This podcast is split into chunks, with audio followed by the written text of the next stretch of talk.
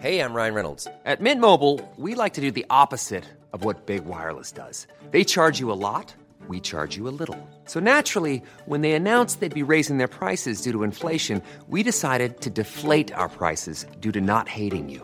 That's right. We're cutting the price of Mint Unlimited from $30 a month to just $15 a month. Give it a try at mintmobile.com slash switch. $45 upfront for three months plus taxes and fees. Promo rate for new customers for limited time. Unlimited more than 40 gigabytes per month. Slows. Full terms at mintmobile.com.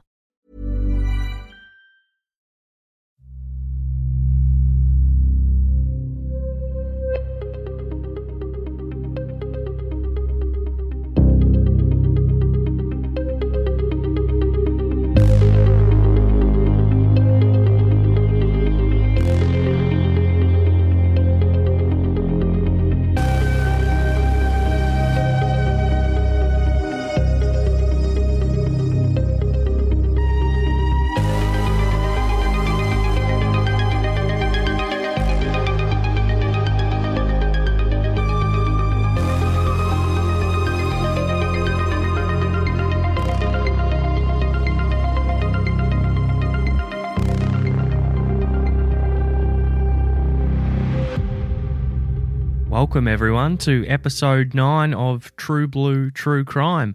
My name's Sean, and with me, as always, is my co host, Chloe. How are you? Hello, good.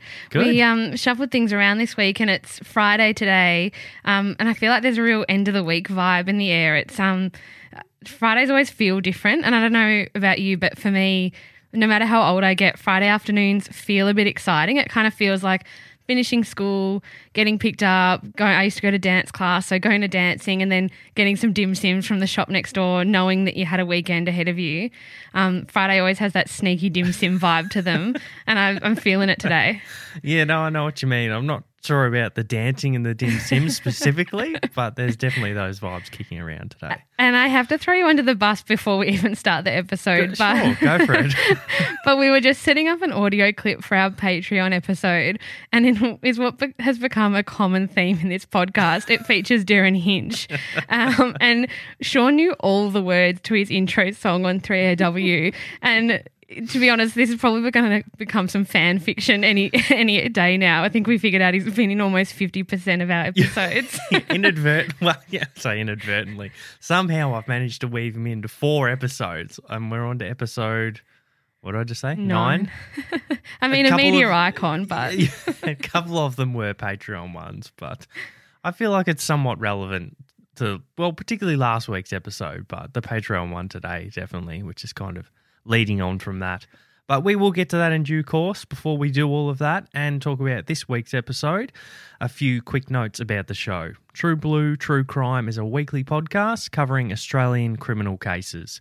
We release additional content to our Patreon supporters on a weekly to fortnightly basis. You can support the show on Patreon.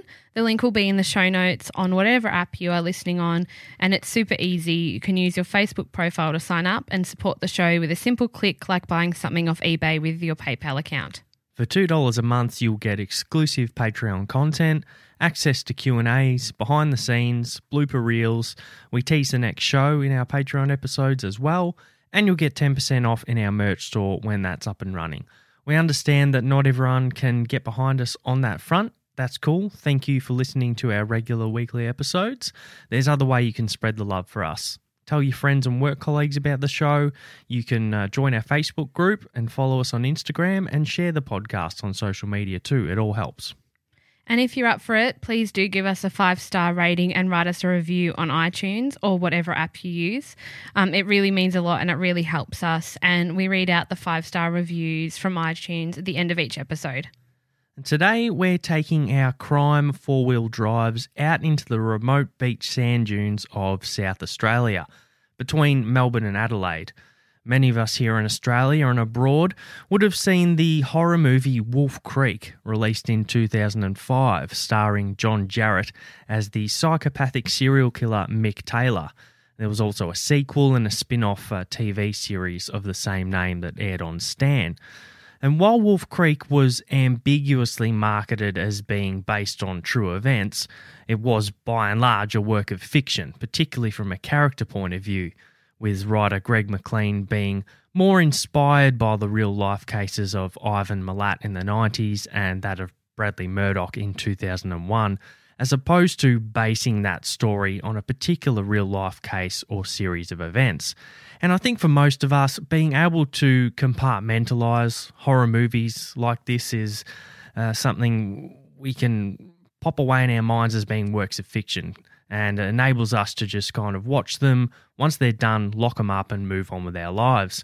Our minds mostly dismiss them as works of fiction, but the case we're talking about today shares many similarities with Wolf Creek, and the main difference being it's very, very real.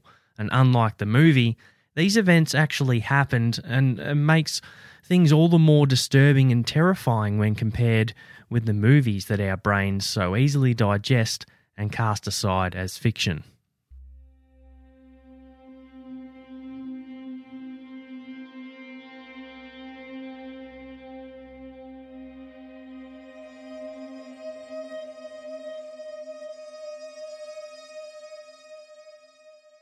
Salt Creek, South Australia, is located within the Coorong National Park, about 200 kilometres southeast of Adelaide. It's a gorgeous piece of coastland that attracts fishermen, campers, and beachgoers alike. But it's also a very remote area with rugged terrain. Running parallel to the pristine beach shoreline are thousands of undulating sand dunes, peppered with salt bushes and other dense, low lying scrub. Visitors to Salt Creek will often stock up and replenish supplies at the local Salt Creek Roadhouse, owned and operated by a man named Adam Stewart. Stewart would see thousands of people over the years as they passed through his roadhouse, refueling or purchasing food and drink. But one particular visitor would stand out in Stewart's mind forever when he returned to Salt Creek two years after his first trip. Stewart wasn't the only one who remembered this man's face. Some other locals did too. But one thing was for sure after his most recent trip in February 2016, it was a face none of them would ever forget.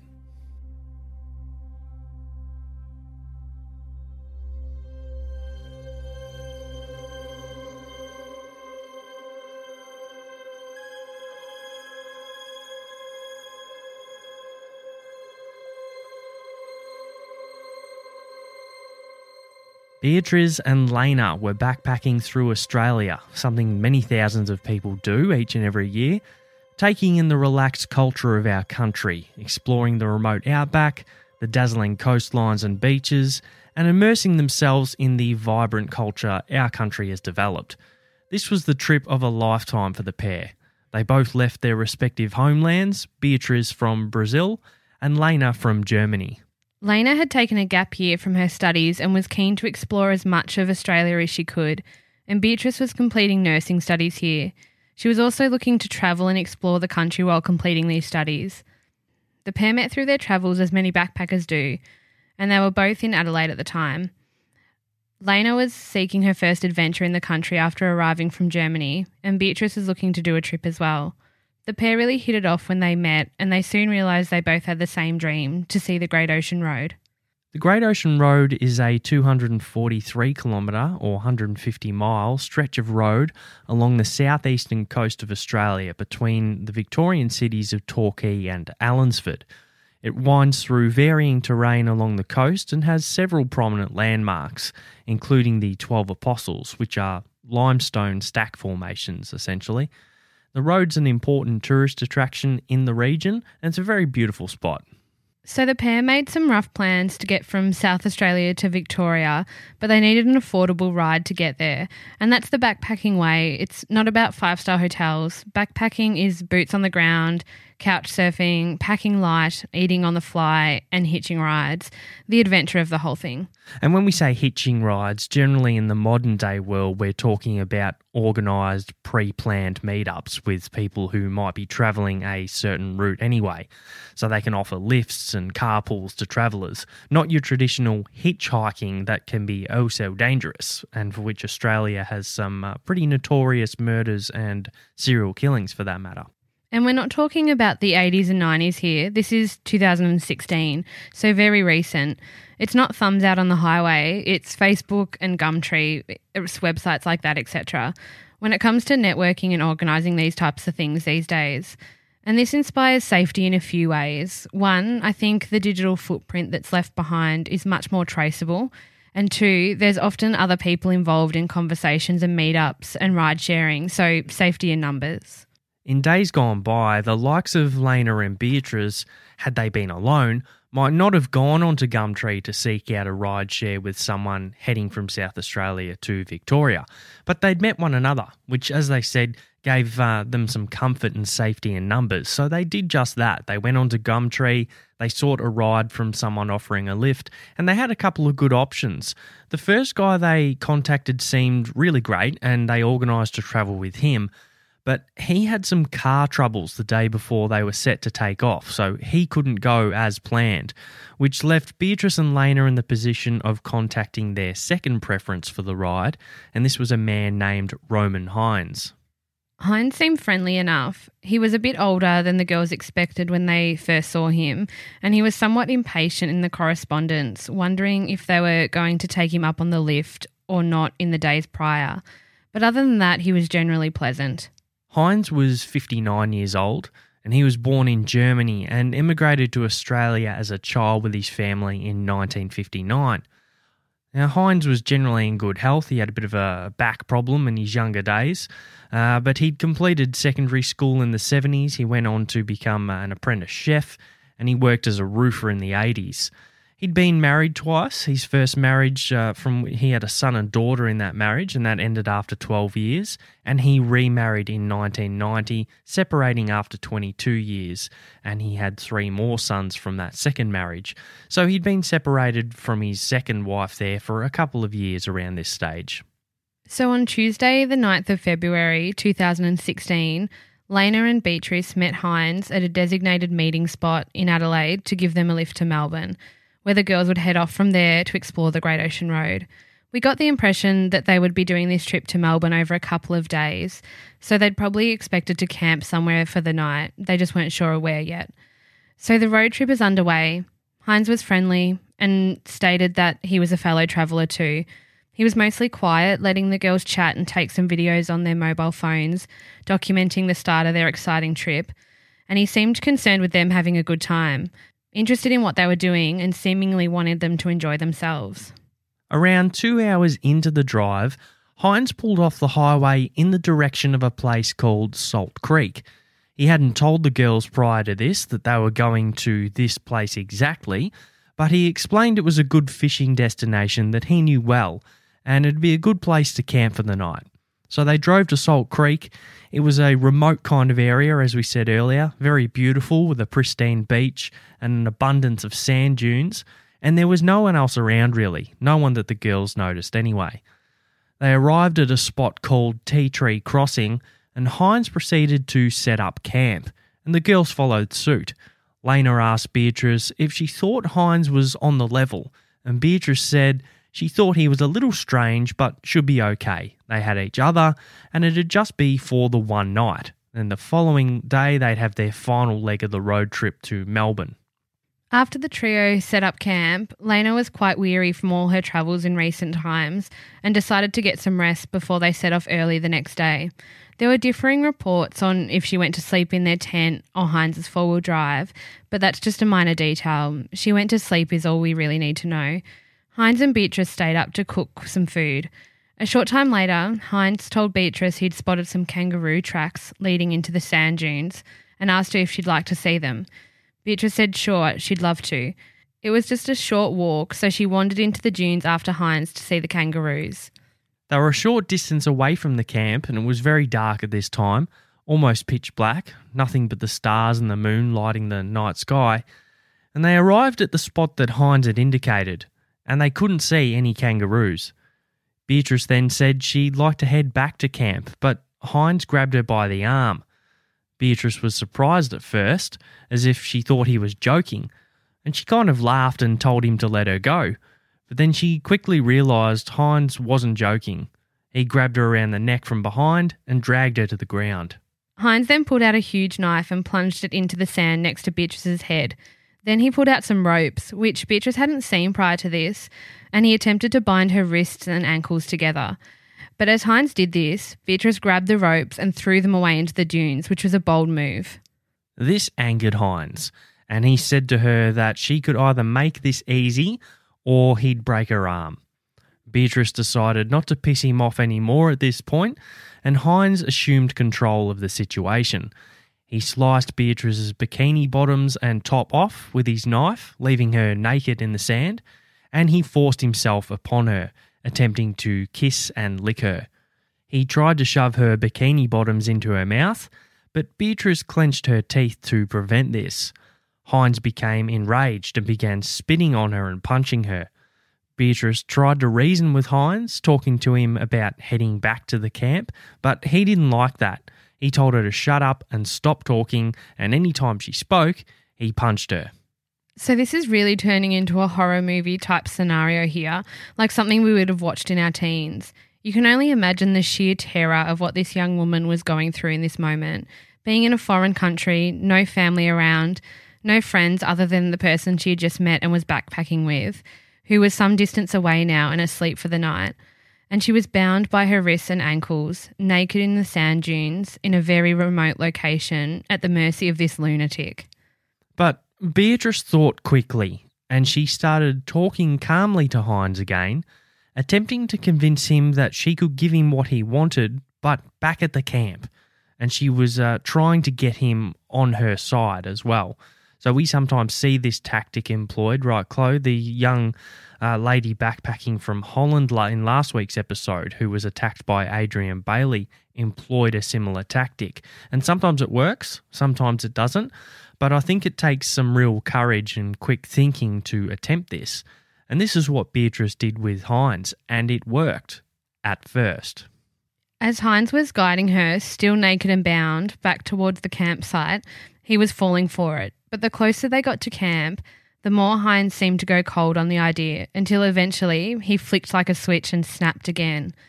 And around this time, Beatrice saw the hammer that Hines had. So this nutcase is armed to the teeth, ready to inflict some serious pain. You don't bring ropes, a hunting knife, a hammer for shits and giggles. This psycho wanted to do damage. Beatrice must have been thinking she was going to die at this point. There's no way she couldn't have been so she made a last ditch effort to save herself, being as close to the camp as she was going to get now.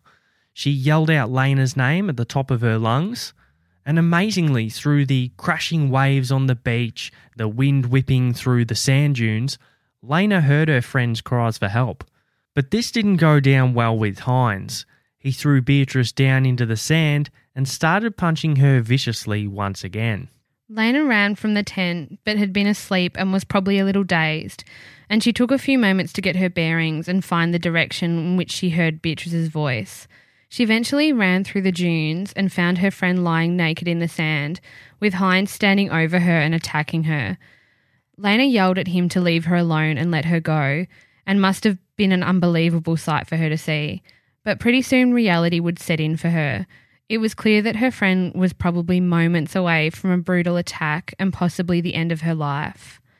But Lena didn't run, and I think this kind of moment would be a real test for your fight or flight instinct.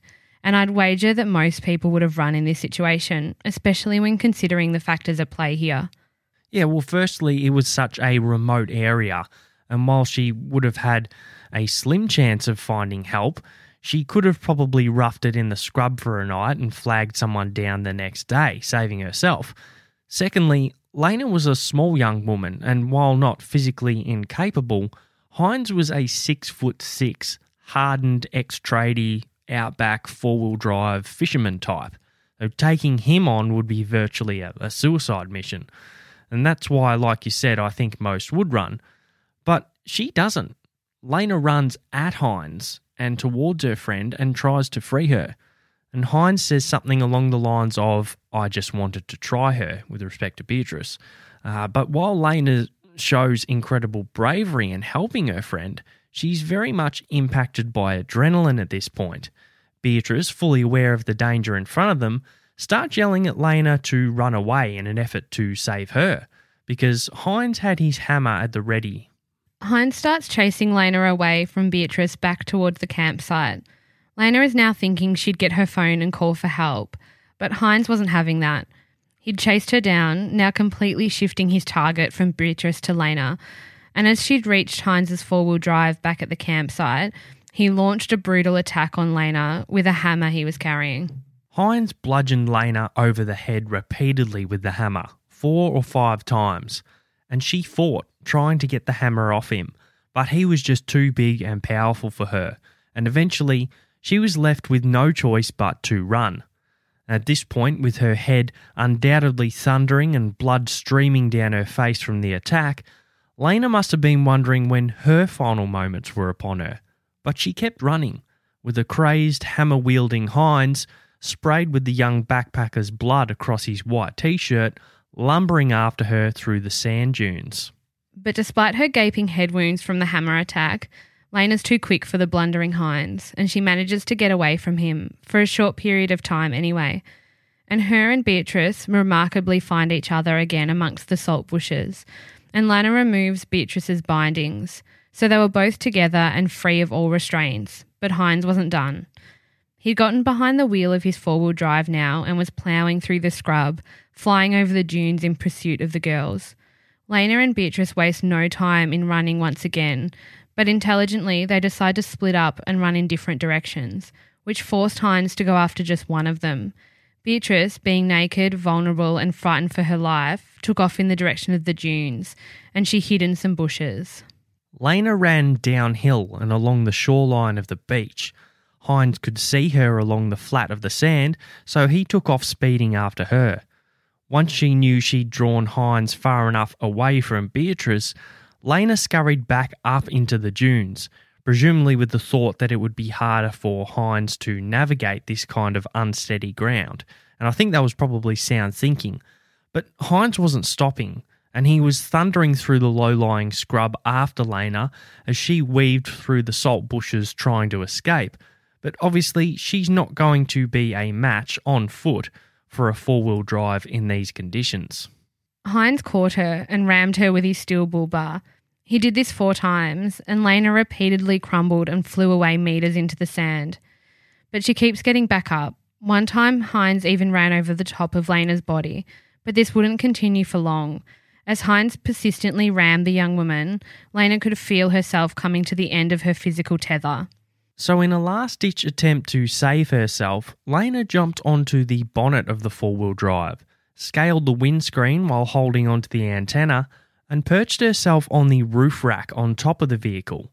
Hines stopped and jumped out of the car, his hammer at the ready, and he began swearing at Lena to come down and he started swinging the hammer at her from the ground, trying to hit her legs and injure her. But once again, Lena didn't give in here. She started trying to kick Hines in the face from on top of the roof rack.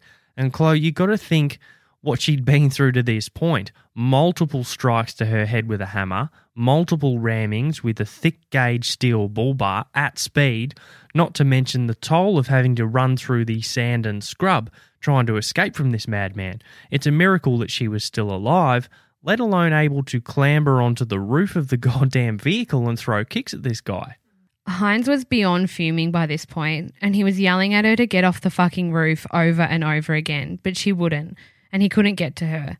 The blood pouring out of Lena's head at this point was full on. It was dripping off her head, all over the roof and down the side of the four wheel drive. So Hines did what any other crazed lunatic would do to an innocent female backpacker in this situation. He got back in his four wheel drive and took off down the dunes onto the beach, where he proceeded to accelerate at breakneck speed, swerving all over the place in an effort to throw Lena off the roof. This is absolutely terrifying stuff very much something out of Wolf Creek, Sean, like you said at the start. Hey, I'm Ryan Reynolds. Recently, I asked Mint Mobile's legal team if big wireless companies are allowed to raise prices due to inflation. They said yes. And then when I asked if raising prices technically violates those onerous two year contracts, they said, What the f are you talking about, you insane Hollywood ass? So to recap, we're cutting the price of Mint Unlimited from $30 a month to just $15 a month. Give it a try at mintmobile.com slash switch. $45 upfront for three months plus taxes and fees. Promo for new customers for limited time. Unlimited more than 40 gigabytes per month. Slows. Full terms at mintmobile.com.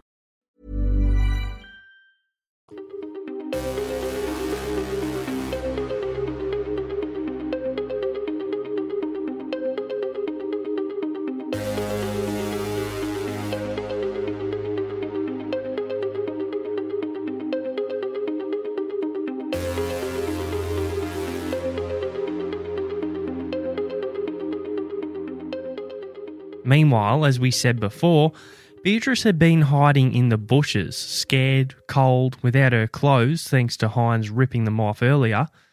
But around this time, she spotted another car coming along the beach.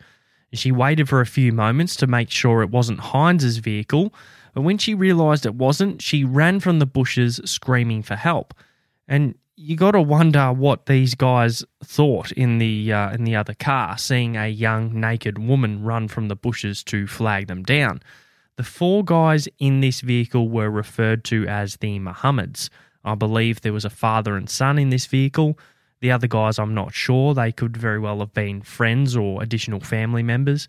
But either way, after Beatrice got into the car and said that her and her friend had been attacked, the Mohammeds knew it was a very serious situation. By this time, another vehicle had pulled up behind the Mohammeds. It was a foursome of young fishermen from Melbourne. These guys were named Max Harrison, Jack Dowson, Nick Campbell, and Andre Saul. These four went for help while Beatrice remained with the Mohammeds, and they called the guy who anyone in this area would call Adam Stewart, the owner of the Salt Creek Roadhouse. Now, most people would be thinking, why would you call the local roadhouse owner and not the police? But apparently, the young fisherman had encountered three off duty policemen who were fishing, but the off duty police refused to help. So they went to Stewart, the local with unparalleled knowledge of the area. So it's understandable they'd think of him in a moment of panic like this. The boy said to Stewart something along the lines of, A girl's been raped on the beach. Some guys bashed and raped these two girls on the beach. Stewart rang the on duty police immediately, and the boys wanted to head to the roadhouse with Beatrice, but she didn't want to leave her friend behind, and she convinced the boys to go back and find Lena. This was Beatrice's chance to save Lena after she'd saved her. But unbeknownst to Beatrice at this time, Lena was in the middle of a horror movie and inches away from her untimely demise. Back down on the beach someplace, and Hines had had no luck trying to fling Lena off the roof rack. She'd held on for dear life, kilometre after kilometre, until Hines had grown so frustrated with the lack of outcome that he ended up pulling over and attempting to reason with Lena. Now, Hines said to her that it was ridiculous she was on the roof, to which Lena replied, Why? Why is it ridiculous that I'm trying to escape from someone who's trying to kill me?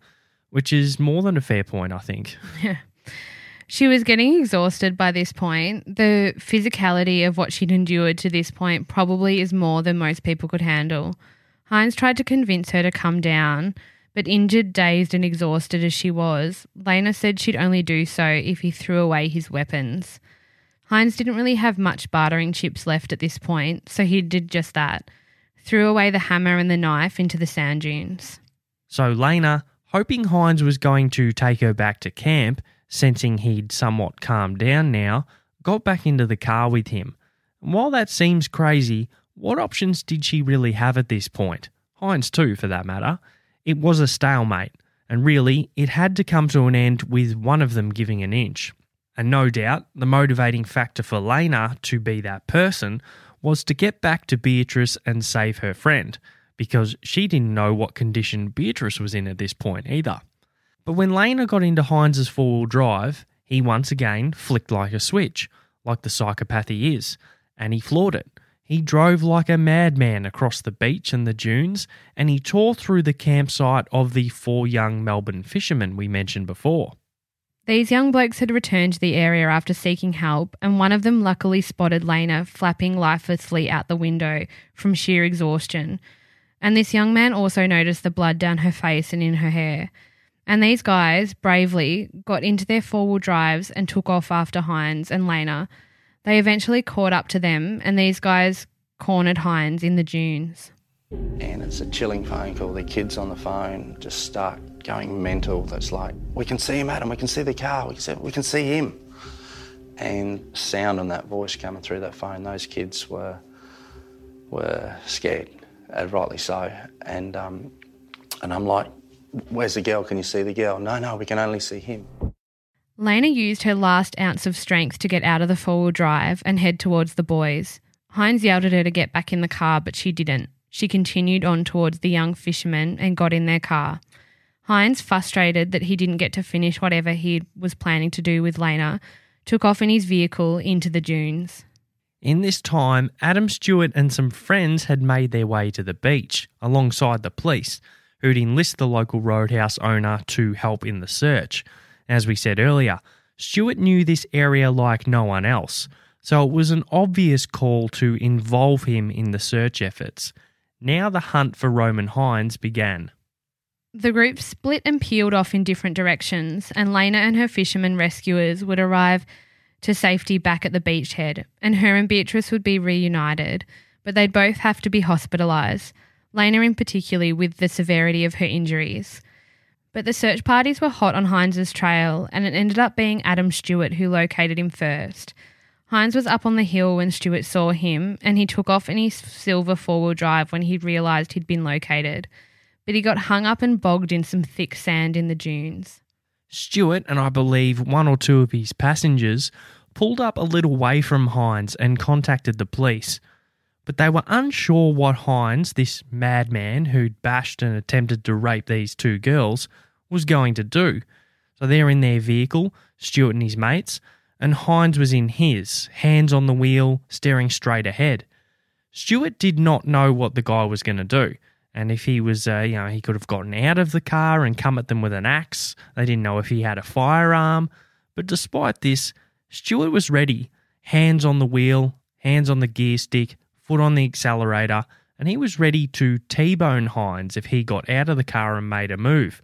But in the end, it was a relief for him and everyone in the search party when the police arrived and apprehended Roman Hines. By this stage, Hines had expended a lot of energy trying to rape and murder these girls. He was knackered. He had really had the winds taken out of his sails. And as we said, Beatrice and Lena would go to hospital. Beatrice felt very guilty for inviting Lena on this trip from what she'd just been through. But Lena wasn't just a strong woman, she was caring and understanding and she wasn't angry at Beatrice in the slightest for what had happened. After all, it wasn't her fault they had crossed paths with a monster like Hines. The police would discover a library of sadistic and brutal pornography on Hines's computer after his arrest. There was a video showing a woman wearing a mouth gag with her arms and legs bound. A second video showed two women on a bed, both of whom were gagged and had their arms bound with rope and tied behind their backs. The images were last accessed on the 7th of February 2016, two days before the offending. Heinz's laptop computer contained 95 images of a pornographic nature. 37 of those images showed women with a form of gag in their mouths and 34 with their arms or wrists tied behind their backs. In the period of three months before the offending, Hines's computer had been used to conduct internet searches using terms similar to women being brutally raped. And it surfaced that Hines had actually been found guilty of assault charges before this, two charges actually, back in 2014. Yeah, the first was an offence of indecent assault committed against someone who we'll refer to as Miss A on the 17th of September 2014. Hines met Miss A through Gumtree and arranged to give her a lift to Melbourne. Miss A stayed at Hines's home for several days before the planned departure. On the final day of her stay there, Hines indecently assaulted Miss A over the top of her clothing. He led her to the bedroom and pushed her onto the bed, and when she screamed, he stopped. Miss A was able to leave Hines's home and reported the matter to police.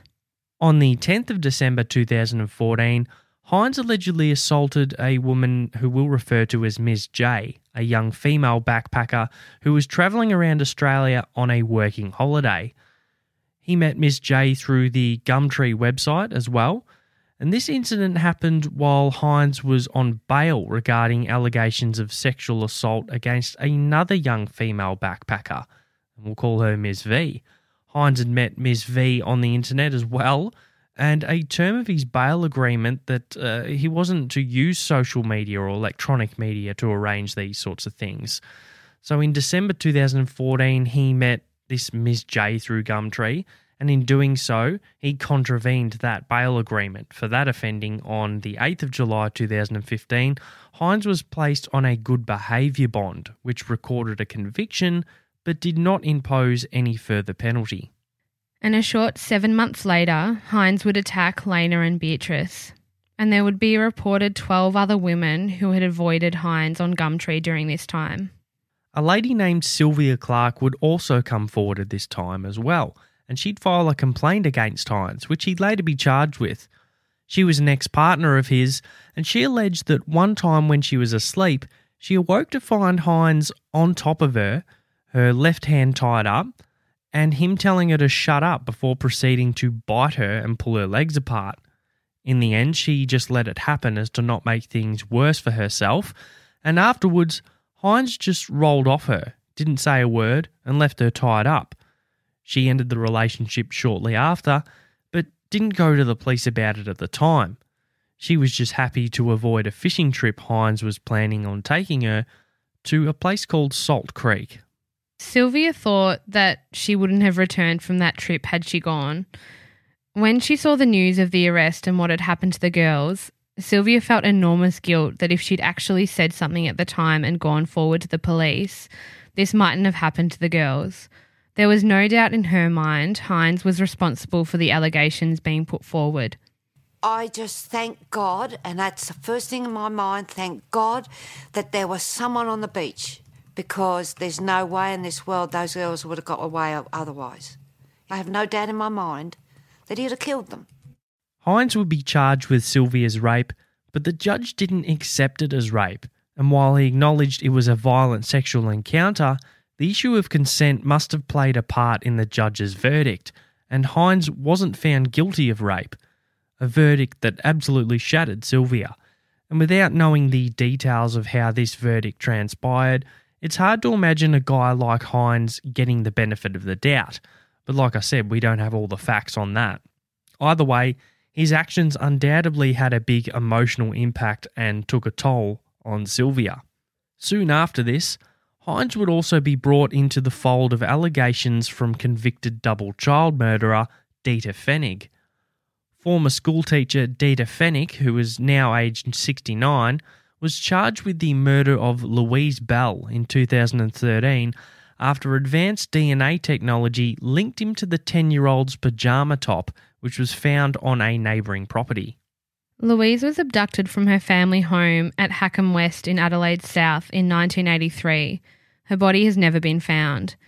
Pfennig was already serving a non parole jail term for more than three decades for murdering South Australian boy Michael Black and abducting and raping another teenager when he was charged with Louise's murder. He lived close to Hackham West, where the Bell family resided. But apparently, Hines lived nearby at this time too. Not as close as Pfennig, but pretty close. Apparently, he was in Morphett Vale. Pfennig's defence, without directly pointing the finger at Hines, alleged the possibility of him being the real killer of Louise Bell, and they used the fact that there was apparently two other unidentified DNA profiles found on Louise's pajamas, one of which had German ancestry, which Hines also has.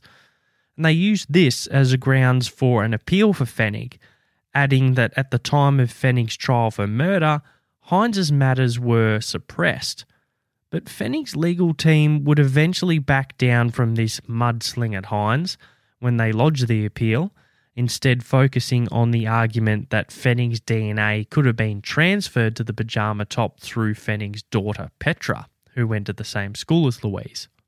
Pfennig would later lose his appeal and he'd have a heart attack. So a pair of wins there, really. Casefile actually recently covered the tragic tale of Louise Bell's murder. That's definitely worth a listen if you're interested in this case. But Hines was tried and found guilty of six charges for the terrifying attacks on Beatrice and Lena, including indecent assault, aggravated kidnapping, and endangering life, but oddly not attempted murder. He'd get a minimum 17 years sentence for this, which means he'll be 75 by the time he's eligible for parole. Lena recovered from her injuries, as did Beatrice, and the pair have remained friends and visited one another since this harrowing ordeal. Sadly, it appears that Adam Stewart has closed the Salt Creek Roadhouse in recent times. As of a couple of months ago, he had closed the roadhouse to protest against a lack of government investment in maintaining the local area. But his actions in this case won't be forgotten anytime soon, along with the Muhammad family and the Melbourne fishermen. Here's a quick clip of Lena and Beatrice talking about their lasting impressions of Australia.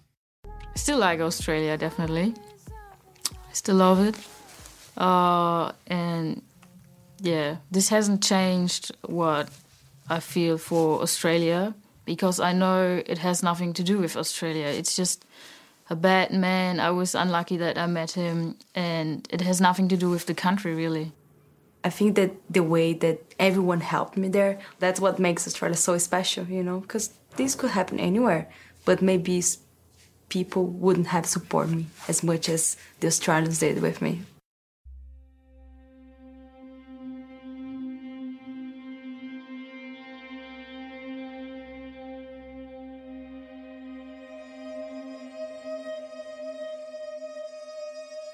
Perhaps the most unsettling part of this whole story is something that we don't know to this very day. And that's the fear that Salt Creek may be holding more terrifying secrets beneath its surface. It would come out in the time after this attack that only a year or two beforehand, multiple witnesses had seen Roman Hines stocking up with supplies at the Salt Creek Roadhouse. And he had riding with him in the passenger's seat a young blonde haired woman who people thought was most likely a backpacker. Two days later, Hines stopped at the roadhouse again on his way out of Salt Creek, but there was no sign of the young blonde woman. And this led many to wonder what secrets is Salt Creek hiding to this very day? Adam Stewart thinks the blonde woman is probably out there somewhere buried beneath the sand.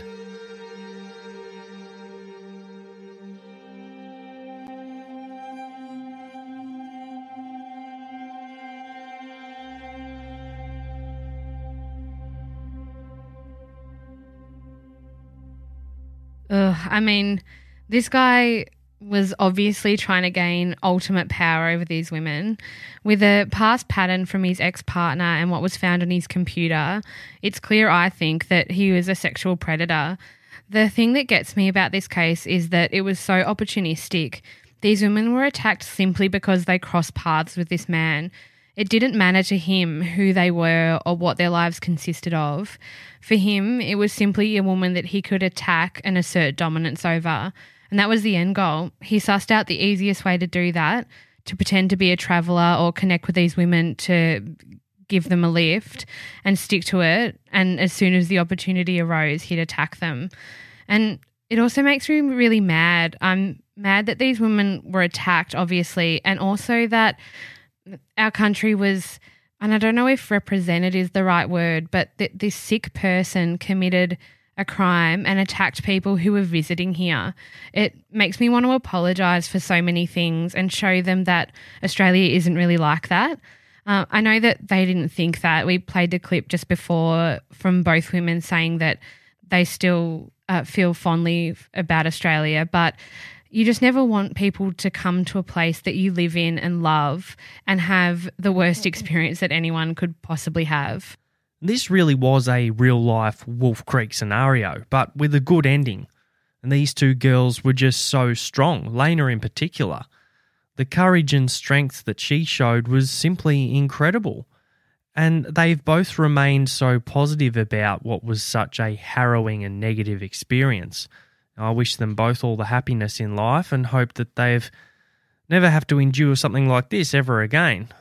But if it were any other of those 12 women on Gumtree who managed to avoid Hines that went on this trip, and not Beatrice and Lena, I think this story might have had a very different ending. And we may not even know about it yet because, as Adam Stewart said at the end there, Heinz's handiwork mightn't have began or stopped with this attack. And on Hines, what a piece of shit this guy is. I think it's very possible that we don't know and may never know the full depths of his depravity. I'm obviously happy with the sentence he got and that uh, he'll be getting pretty long in the tooth by the time he's eligible for parole, so we'll just see what transpires there. But, you know, he has kids as well. And they're also victims in this, along with the girls. Uh, we we know that Hines attacked, and his ex partner Sylvia as well. But the families of these offenders we often forget about, and they have to live with the fact that their old man did at least this. So uh, spare a thought for them too. And that's about it from me. So, on that note, um, let's move on to our happy thoughts. So, um, Sean, you're um, first up here. What's your happy thought for this week? My happy thought is that I had a cold and now I'm better. Okay, that's barely a pass, but we'll, we'll let it go. I think it's still, I thought I was completely better, but as we've recorded tonight, I've realised that I'm not. it's been a bit rough. it's been a bit rough. We'll probably get some reviews saying that you this, the guy has a great voice or something. you think it Yeah, sounds yeah, terrible. Yeah. Um, so my happy thought is another intolerance related happy thought. um, and although I am more than my inability to digest gluten, um, I found gluten free Vegemite. So the one made by the proper people, like it's real Vegemite, but it's gluten free. Oh, okay, right. Um, and I think it's been around for a while, but I bought it this week and it's so good. It's another thing that there's this veggie spread, and I know that everyone's going to come at me saying that that's been around for ages, but it has nothing on the real deal. Yeah, Having. Vegemite, I posted it to my social media this week as well. I put Vegemite on toast so thick that it I hurts my mouth. that And was really thick. It made me so happy to be able to eat that and kind of feel the pain. so that's my happy thought for this week. Ah, good, good. And just to finish off, don't forget that you can get in touch with us. If you want to email us with any suggestions or feedback or comments privately, you can on our email, which is truebluecrime at gmail.com. Our Facebook group is True Blue Crime Dash Podcast, and our Instagram handle is True Blue Crime.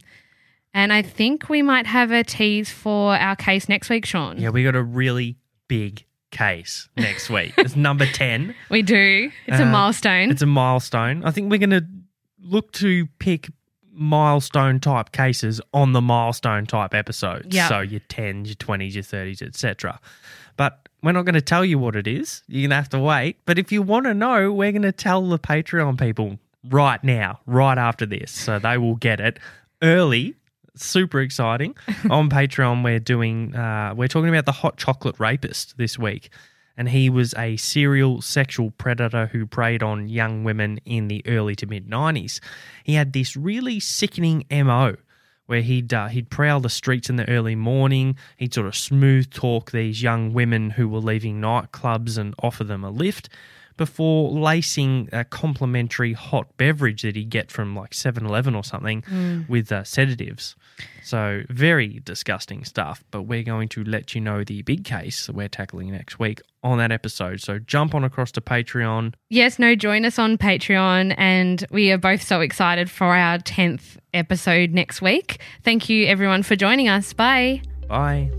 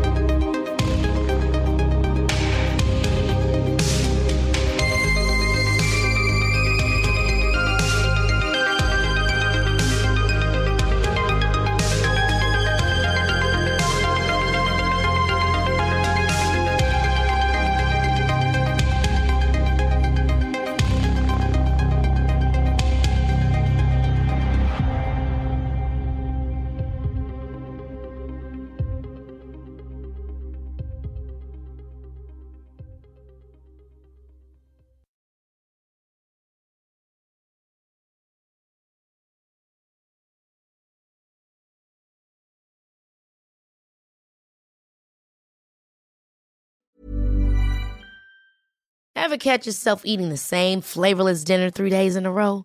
Dreaming of something better? Well, HelloFresh is your guilt-free dream come true, baby. It's me, Keke Palmer. Let's wake up those taste buds with hot, juicy pecan-crusted chicken or garlic butter shrimp scampi. Mm. Hello Fresh. Stop dreaming of all the delicious possibilities and dig in at HelloFresh.com. Let's get this dinner party started.